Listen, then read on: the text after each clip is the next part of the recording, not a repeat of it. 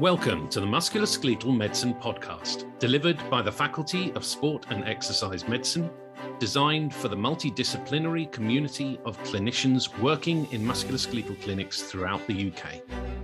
In this series, I will be interviewing a range of people from a wide variety of specialities and interest groups to bring together real world advice and top tips to help us in our day to day practice.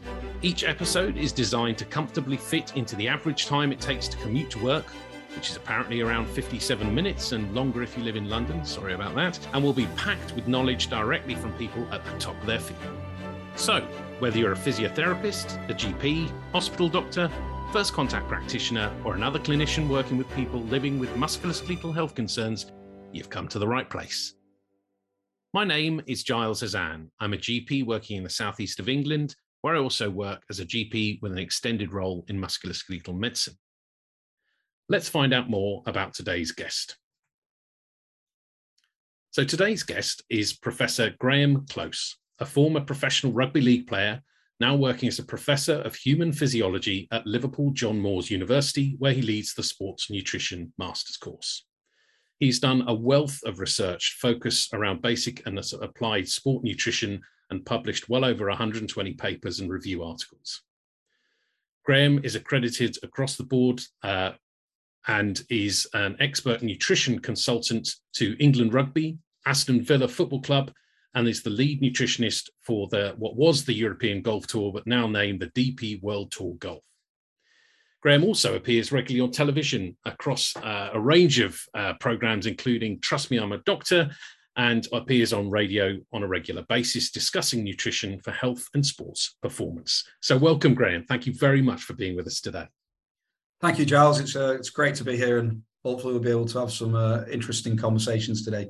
Absolutely. And we've got a, a few themes that we're going to work on. But I guess I wanted to start off mm. with asking you about your thoughts about the role of nutrition in musculoskeletal health in general.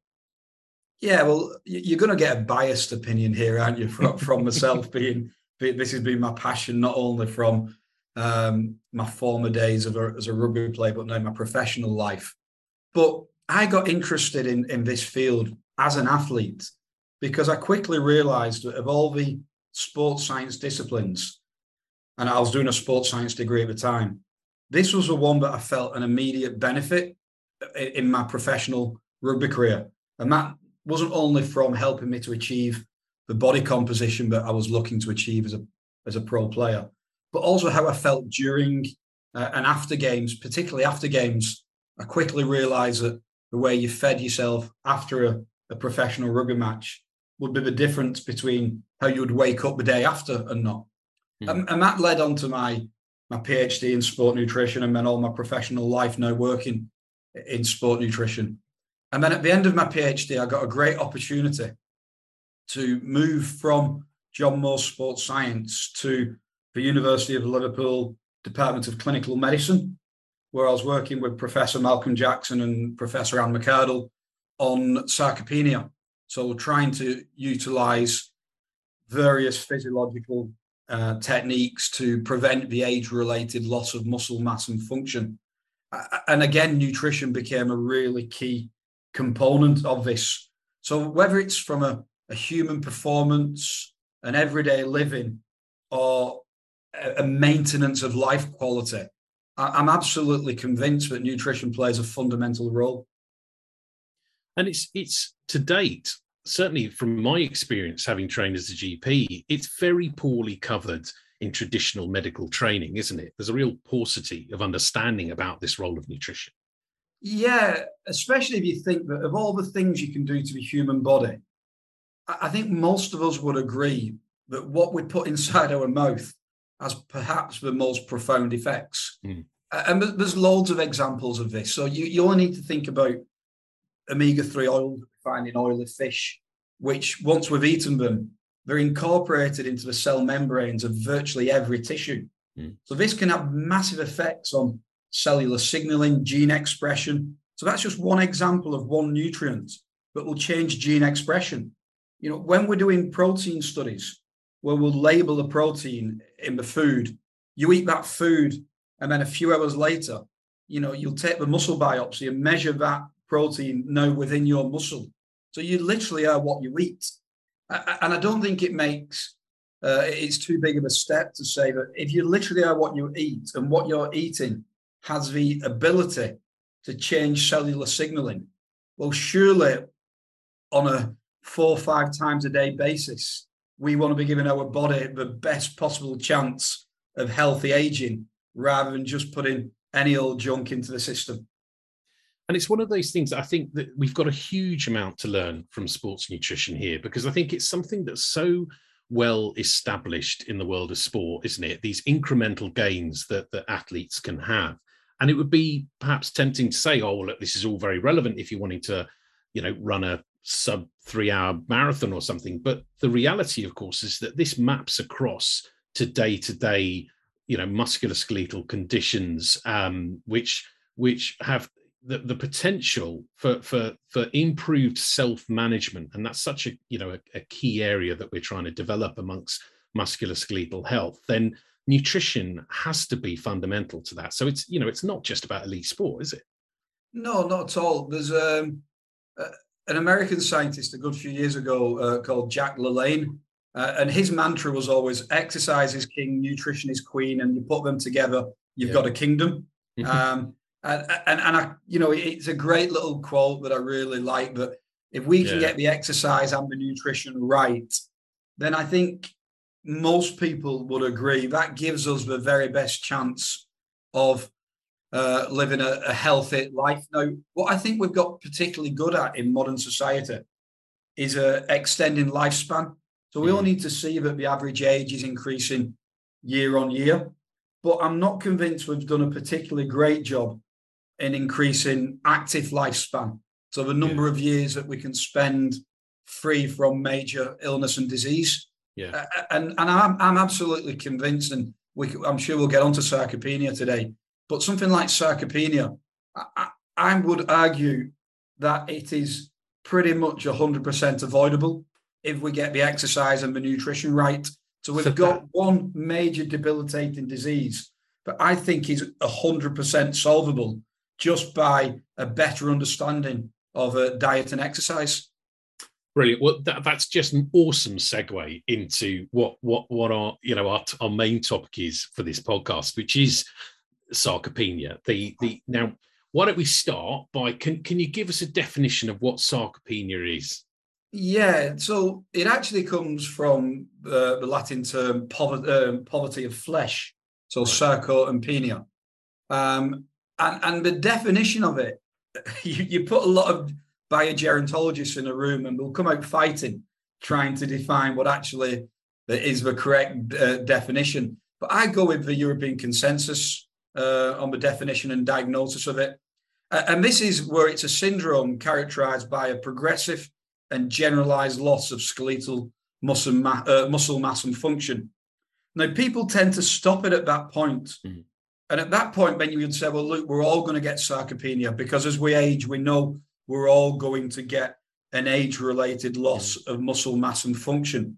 But the second half of the quote goes on to say, with a risk of adverse health outcomes such as physical disability, poor quality of life, and death. Mm-hmm. And it's because of that second part that I would argue that it's completely preventable. Because, of course, you know, I'm getting nearer to 50 by the day. And all the evidence will tell me from about the age of even mid 30s, I'm going to be losing uh, muscle fibers and, and the size of the remaining fibers is going to get smaller. But because I train most days of my life and I really pay attention to my diet, I'm convinced that I will never become sarcopenic. Yes, I will lose muscle mass and function to an extent, but I will never, in my opinion, lose it to a point where it's going to result in physical disability and I'm not going to have the ability to do everyday tasks. Because that's that's a really interesting distinction, and it's one where where you know we we can have the the accusation thrown at us in the medical community that we're over medicalizing normal life changes, and and there's a lot of different spheres in in medicine that we we can probably fairly rightly be accused of that, but that you're making a very clear distinction between a degree of change as you age, but it's that, as you said, it's that second part. It's the disability that goes along with it, which is not inevitable. And I think that's the point, isn't it? Is that this is not an inevitable decline. We we don't need to accept that. Yeah, and there's a few um, examples that you can put to this. So uh, you can. It's maybe not the the best or the most um, the most obvious one, but I use all the time. But if you think about Olympic weightlifting, so this is that event where you've got to take a very heavy weight and put it above your head. Hmm. Yes, the world record for a, is about a 20 year old and it's around about 240 kilograms. But the record for an 80 year old is 75 kilograms. Hmm. So, yes, that's substantially down from 240 whatever kilograms. Hmm. But you can we've still got eight year olds who can get 75 kilograms off the floor and lift it above their head. Yeah. So, yes, we're going to lose some strength, but we shouldn't get to the point where we've not got the strength to lift a kettle and make a cup of tea. Um, and that for me is what sarcopenia is.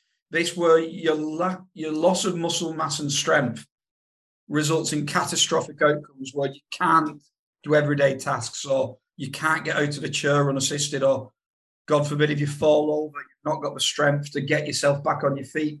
There's 80 year olds who can put 75 kilos above the head. Mm. You know, if we think about um, from an endurance perspective, you know, the 70 year olds who can do sub three hour marathons because they've maintained the ability. And one of my favorite studies was where they took um, a cross section of uh, an 80 year old compared it with a 20 year old's muscle. And obviously, the 80 year old's looks horrendous and it, it's terrible.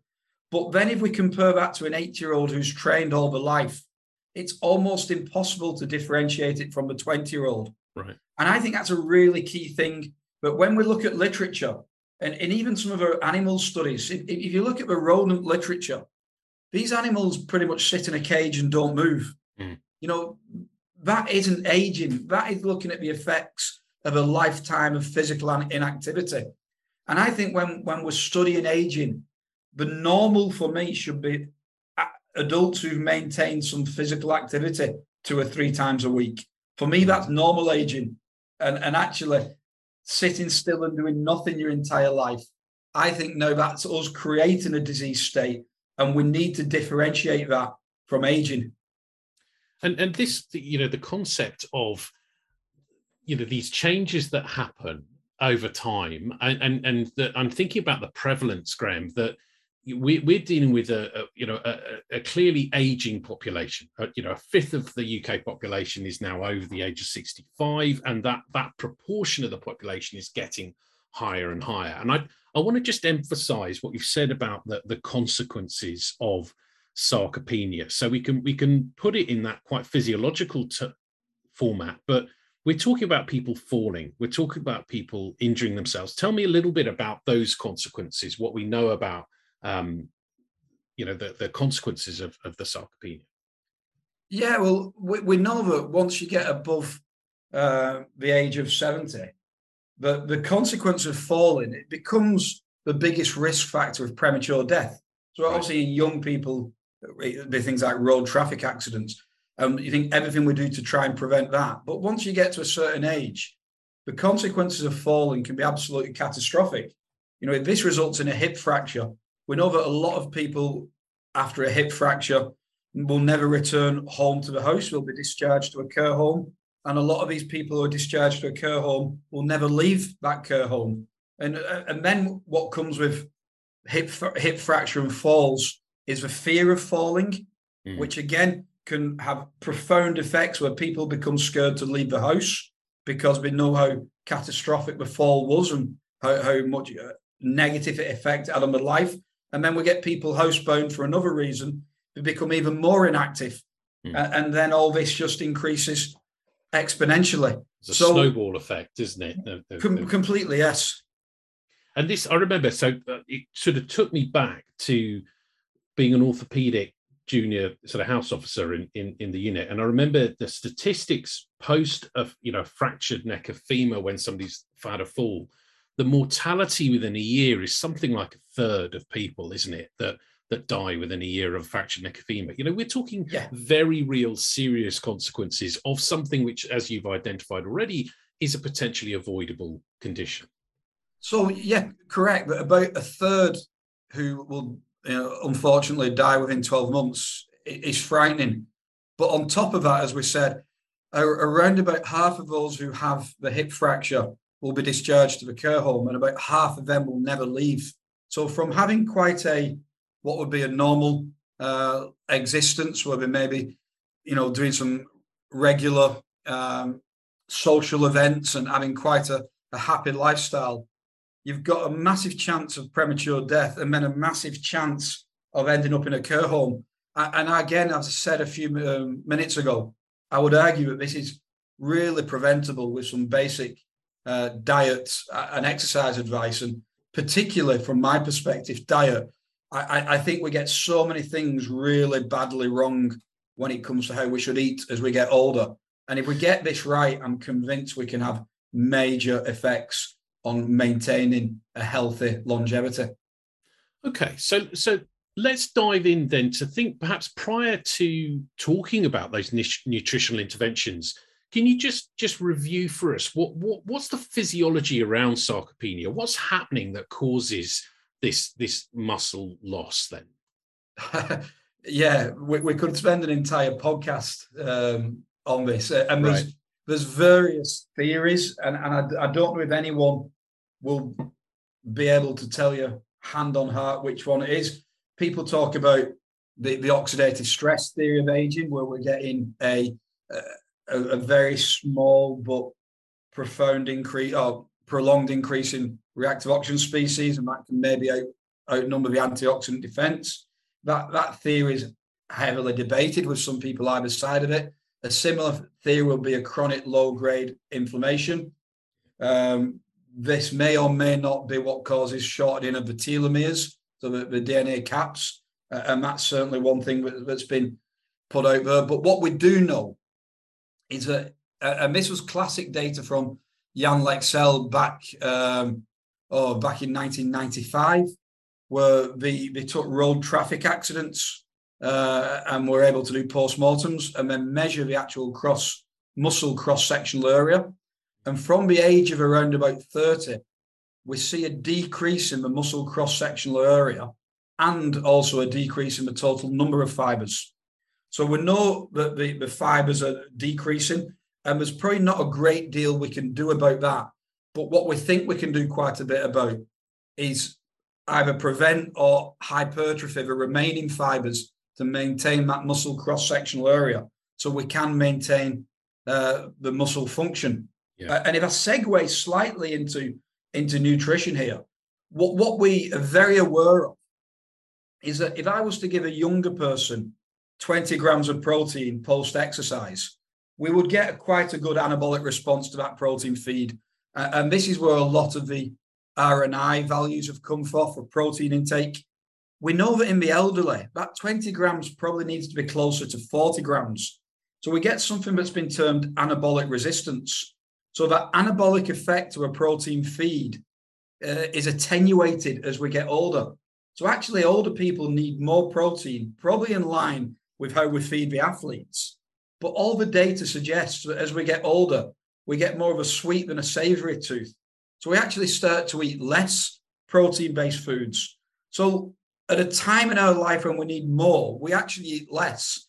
And that could be a major contributor to why we're not seeing a preservation of muscle mass. And if we don't so, preserve and that's a really mass, that's a really important yeah. point. Is that it, it, so? It's it's it's not just the intake, and I'm just I'm just trying to translate yeah. this into my simpleton brain understanding of it. it. It's that the what we what our body does with a certain load of protein is going to be different depending on how old we are. Correct. That right? Yeah. That's that's absolutely correct. So you know the, when we give protein to a young person, we'll give around about 20 grams we we've done the studies where you you increase this up. Uh, uh, without getting into too much detail, but on, on average, that's about a good amount, but will give a maximum anabolic response. So when you measure the fractional synthesis rate of, of muscle protein, that will be ideal. And when you say an anabolic response, we're talking about a measurable energy output. Is that Yeah, so what we're measuring is the, the incorporation of these proteins into the tissue. Right. So, and, and when we give more than that, rather than it going towards muscle protein synthesis, and you can measure, as I said, a fractional synthesis rate of protein, what you then get is an increase in protein oxidation, transamination, deamination, and then excretion. So it's not going towards um, building muscle, building more muscle. Right. Um, so that's where we come up with that's a good amount to give a young person. Mm-hmm. When these studies were repeated, and people like Stu Phillips at McMaster University has done some really good work here. When you you repeat these studies in, in older individuals, suddenly now 20 grams isn't giving anywhere near the same anabolic response to an older person, but it is in a young person. And it would appear that you almost need double that. so, why is that? What what's happening that stops us from using that protein for for muscle synthesis? Then, yeah, again, you could spend an entire podcast right. debating this, and, and, people are really trying to find out um, that answer to, to, that question. Um, you know, I, I, spent a bit of time looking: was it related to insulin and insulin yeah. resistance and things like that? And and there could be a some contribution there, but some of the work that I did. But again, some people would disagree. But there's lots of speculated uh, theories of why the muscle becomes um, resistant to to protein. But I think the, the key takeaway is that it appears that it does. Yes. But you can overcome it by feeding more. Okay. So, and, so and talk- that and that feeding more, Graeme, is again is a real problem in a population where, like you say, there's changes in appetite, there's changes, yes. you know, sense of smell, sense of taste, even you know their dentition. There's loads of factors, aren't there, that contribute to it. Yeah, of course there are, and, and even the way that we traditionally eat protein, and this is where the link between athletes and general can become really fascinating. So, with athletes, what we try and do is achieve the daily protein needs and give it them in a really regular, well spaced out pattern. So we think about a lot of people in general society. They might wake up in a rush in the morning, quick cup of coffee, maybe a piece of toast on the go, rush off to work. If you're a hard-working doctor, like a lot of your listeners will be, at best you might be able to pick up a packet sandwich midday that might have a bit of wafer thin ham on it. Rush around even more. Get home at night, and then you may have some chicken or some fish. So most of your protein has been backloaded in the day. Mm. What we know from an athletic perspective, the best thing for muscle is to give a regular amount about every four hours throughout the day. So we make sure our athletes have eggs or something like that at breakfast. We'll make sure that they have a mid-morning snack of maybe some Greek yogurt, that they'll have some fish at lunch. They may have some more yogurt or something like that mid-afternoon, and then some chicken in the evening. So we're giving them protein regularly throughout the day. And when we think about the general population, um, we need to also think about the timing of our protein. So yeah. we're getting it consistently throughout the day, as well as the total amount of our protein. And unfortunately, as I said, with the elderly, or as we get older, we need that little bit more. And I don't think most older people, but maybe I'm a bit sweeping statement here, do either of these things. I don't think they achieve yeah. enough, and I don't think they they have it evenly distributed throughout the day. Because every time the body sees some uh, amino acids from protein, that's where we get this increase in muscle protein synthesis. And then about four hours later, it drops again. So what we want to be doing is throughout the day. I'm doing little wavy lines that you can't see here, but right. what I'm trying to do is every about four hours, give the body a yeah. little spike, let it come back down again, and give it another spike. And if we was to do that throughout lifespan, the chances are is we're going to hold on to that muscle mass for longer. And is there a difference between the type of proteins you're taking? So you just mentioned about eggs, chicken, Greek yogurts. Is is uh, uh, you know, are all proteins made the same? Are some better absorbed, and and particularly in an older population? Is is there? How would you how would you counsel people around that? Yeah, so potentially we can start to talk about things like so an athlete would generally have a whey a whey protein post exercise, and that's not because it's a better. And I'm doing a little inverted yeah, yeah, yeah. Um, but because we know that whey protein has a faster release of the amino acids in it. Um, so you're going to immediately have a an anabolic response to that, where other proteins might take a little bit longer to to be digested and absorbed. But if we're talking about the general population, for me, it's variety. So okay. um, we, we used to say that plant proteins were incomplete sources of amino acids. So certain plant proteins, so um, might be a little bit low in a specific amino acid. That's only really important if you only ever eat peas. But if you right. eat peas and grains, by the end of the day, you're going to have all the essential amino acids anyway. Yeah. Um, so for me, unless we're really dialing it in with an elite athlete who's got everything else right in the diet, uh, I would be more concerned on the total amount of the protein rather than really homing in on, on the type. And if you're so, so so if we're not dealing with you know helping Mrs. Miggins get to lift her 75 kilos above her head, but just your average older person, how do you? I mean, tell me how you'd go about describing that to a patient. What would you say to to kind of capture what we discussed there? Yeah, I think the first thing is to make sure that there's an awareness of what are the protein-rich foods. Yes. So, so I would start off by explaining that your muscle actually is protein, and when you eat that protein, it's going into a muscle. Your muscle, I mean, a guy called Luc Van Loon, who's one of the greatest uh, sports scientists we have, who does a lot of work. He always says, take a good look at your arm, because in 60 days' time, that won't be the same arm. All them muscle proteins will have been broken down and rebuilt. So I try and explain that concept, but actually we're constantly breaking down muscle and rebuilding it. And we're rebuilding it by the foods that we eat. And the only foods that we eat that will rebuild it are the protein-based foods. So I really try and drive home why that's important. So if we're breaking down the muscle and we're not replacing it with the protein-based foods, of course it's going to get smaller. If we're breaking down the muscle and we increase our protein-rich foods, we've got a chance of it getting bigger. So, whatever protein rich foods. And then the next thing I explain is this is constantly happening. So, and, and the analogy I use with a lot of people is if you imagine a brick wall, and on one end of a brick wall, you've got somebody knocking bricks off, and on the other end of a brick wall, you've got somebody building it. Hmm. Well, what we need is to keep giving the person on the, the guy building it as many bricks as possible yeah. so they can do it faster than the person knocking it down. So I try and get these concepts across, like and then yeah. I try and say um, we need to do it regular. And then it's like, look, it's dead simple. You know, what foods do you like eating in the morning? Do you like eggs? Do you like milk? Do you like yogurt? Yeah. Do me a favor, make sure every morning there's some of these foods in your breakfast, and that it, we'd get out of the habit of just having a cup of tea and a piece of toast. Yeah. Okay. What foods do you like eating at lunch? Do you like salmon? Do you like things like that? Okay. Let's think about a piece uh, about the size of a deck of cards, and that'll be good enough. Hmm. Okay, mm. what foods do I like mid afternoon? And then let's go back to old school. Can I get you to have a glass of milk pre bed? Yeah. You know, you, and actually, if you think about it, we're talking about trying to help older people here. Well, yeah. actually, this is the same diet advice my gran used to give me. Exactly. So we're just going back to what grandma used to t- teach yeah. us, but actually, perhaps grandma stopped doing to herself. Yeah. You know, like a glass of milk pre bed, uh, eggs in a morning. You yeah. know what I mean? It's all, you know, quite basic stuff that we just need to get into better habits. Yeah.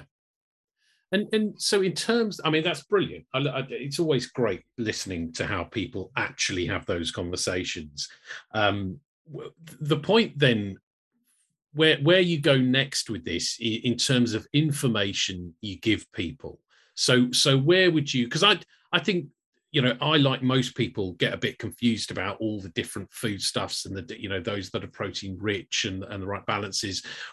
Is there a particular source or resource you send people to to to find out more information about that?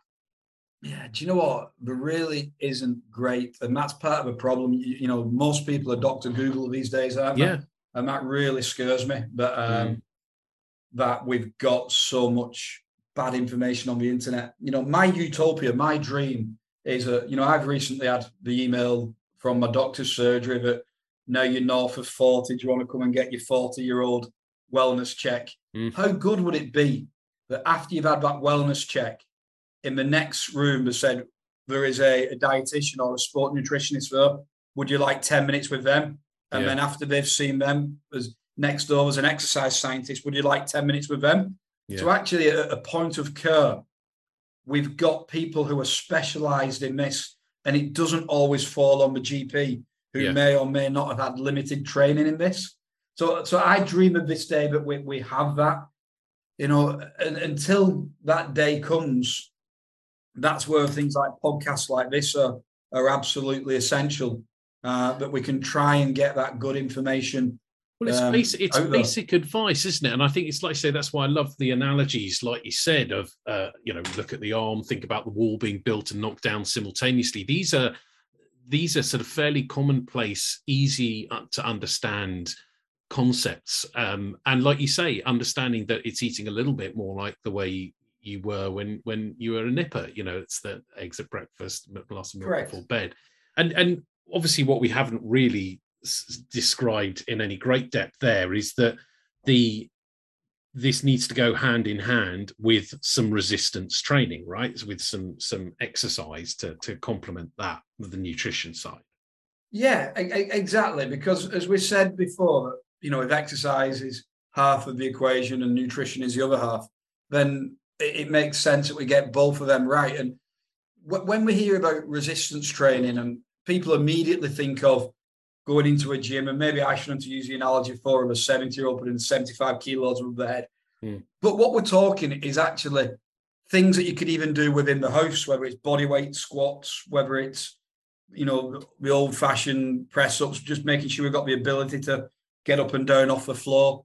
But more and more gyms now are catering for uh, aging, and as we get older, and there are now lots of really good PTs who are qualified in delivering this, and it can actually become a really fun environment. I, am a huge fan of things like Pilates, yoga, uh, and these movements where we we get our we're working on our flexibility and our strength at the same time, uh, and and I think from a social aspect as well, they can be amazing. So if I was recommending anything to anyone, I would be seeing it. Is there is there a local Pilates or yoga or you know that type of facility available to you where you can go in there work on your mobility work on your strength in a nice calm control relaxed manner and they can have amazing effects on our long-term health and that and that speaks to the fact that this is quite a broad impact in that you know fundamentally highlights this is about quality of life but it's it's all those other subtleties that go alongside it which can equally have an impact on sarcopenia. So it's it's the issues with isolation it's it's you know social social isolation in the elderly the the fairly significant rates of depression you know comorbid depression um, in older people which is is very often underdiagnosed and undertreated by us in primary care so so you know this sort of approach, we're actually saying it's ticking a lot of different boxes. Um, and I, I, suppose I'd throw into the mix as a GP that it, it's incumbent on us to to look again at the the existing medical treatments that might get in the way of decent nutrition and exercise. When you think about the side effects from you know painkillers that might cause constipation, you've got you know anorexia with with things like um, some of the antidepressant groups um, sort of anticholinergic effects, dry mouth. There's so much in terms of unintended consequences of medical care as people get into the, the, the later stages of life that it may be that there's a there's a, a fairly a significant degree of iatrogenic um, you know drivers for for poor nutrition and exercise. So it's it is the it's this whole it's very much a holistic approach, isn't it? Yeah, you know, I go back to like you know, we, we talk about exercise and nutrition as being a drug, and I don't know if I like or don't like that analogy. But what I do passionately believe is if we get our exercise and uh, and the nutrition right, well, then we have invented a drug that has the ability to improve your mental health, your physical health, mm. your muscle strength, prolong lifespan, so many things and, and if you think that the average cost to bring a new drug to market is 2.6 billion, mm. I would be arguing that we can't afford not to be putting facilities in place in primary care to help educate everybody around the benefits of diet and exercise. We're desperate to find an exercise pill. Well, yeah. 2.6 billion is the average cost to bring a new drug to market. So whilst people are trying to find this pill that may or may not do some things that exercise do, you're right, it will never be as good as the the social side of it. You know, when you join uh, a yoga group of like-minded people where you'll spend a bit of time in the company and at the end mm. maybe sit and have a drink together. Um, you know, often these clubs will have extra social activities along with it. And you're right, you know, the social isolation is, is something that again I'm really passionate about, and and that's why I'm a huge fan of golf for mm. a um, for a health perspective. We have got some physical activity of the walking. We've got the social side of it. We've got some strength work from just even bending over, picking up the ball, etc. Yeah. So Uh, it, for me, it really doesn't matter. We need to get people to find what's fun for them that has a social side to it. And I think if we do that, we'll have profound effects on physical and mental health. That's it. The, be- the best exercise is the one you're going to keep doing, right? The One that you're going to keep doing with a smile on your face. Yeah. yeah. You know, and there's enough stress in this world. So let's find something that you enjoy. And, you know, I think people hear the word exercise and they think jogging or yeah. lifting weights in a gym. Yeah. And they don't realize that things like yoga, things like golf, things like gardening, um, going for group walks with friends. You know, we've got, you know, this big campaign, the Daily Mile, of just trying yeah. to get a miles worth of walking, jogging, whatever done. We've got park runs, which have been amazing. You don't need to run it; you can go and walk it. Yeah, you know, there's a social side to it all. Yeah, we just need to stop thinking of exercise as jogging or lifting weights and start thinking of it as anything that increases heart rate that has a social side to it. Fantastic, Graeme. This is brilliant. I'm. I want to. I want to bring this section to a close, and but but I want to. I want to look now at what you you would see as the key take home points for the the average uh, clinician who's going to be seeing older people thinking now after having heard you talk about sarcopenia about what can i do differently? What would you see are the three sort of three key take home points uh, for, for us about sarcopenia? Yeah well i think the first take home point is that prevention is better than cure. Mm. and we need to start having these conversations probably from the age of 40 not when people are coming in at 70 saying you know, I, am feeling unstable on my feet. So I think we need to start it early. Um, you know, we we did do some research in, in John Moores where, yes, we can get some things back by starting training in our 70s, but that's nowhere near as good as preventing this from happening. So prevention is better than cure. The second thing I would try and get across is that the fundamental role that diet plays in this and an awareness that our dietary habits change um, hugely. And then the, the third thing I would say is that this awareness that as we get older, the, the physical inactivity goes absolutely through the roof.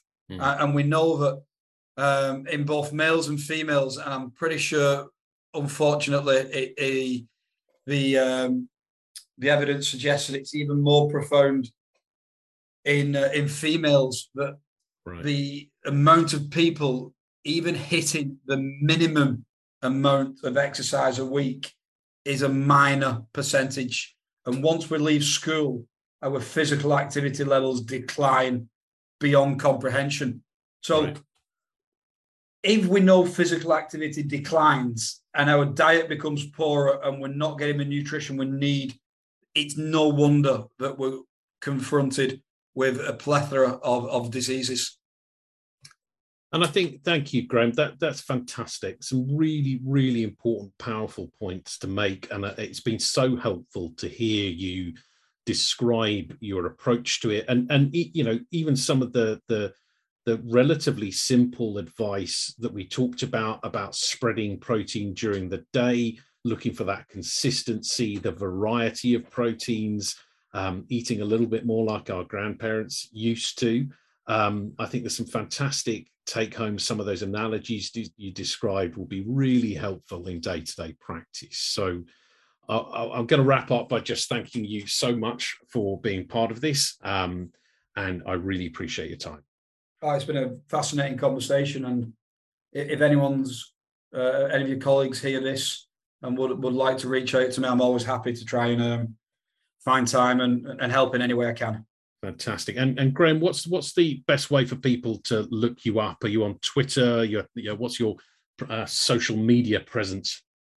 Yeah, probably spend a bit too much time on social media for my mental health, if I'm being honest. Um, but I can be found on Twitter with it's close underscore nutrition. Instagram is just close nutrition. Or if you prefer the good old way, if you just Google Graeme Close, Liverpool John Moores University, you'll find um, my email and contact details and all that on, on the university website. Fantastic. Thank you so much. No problem. Thanks for your time.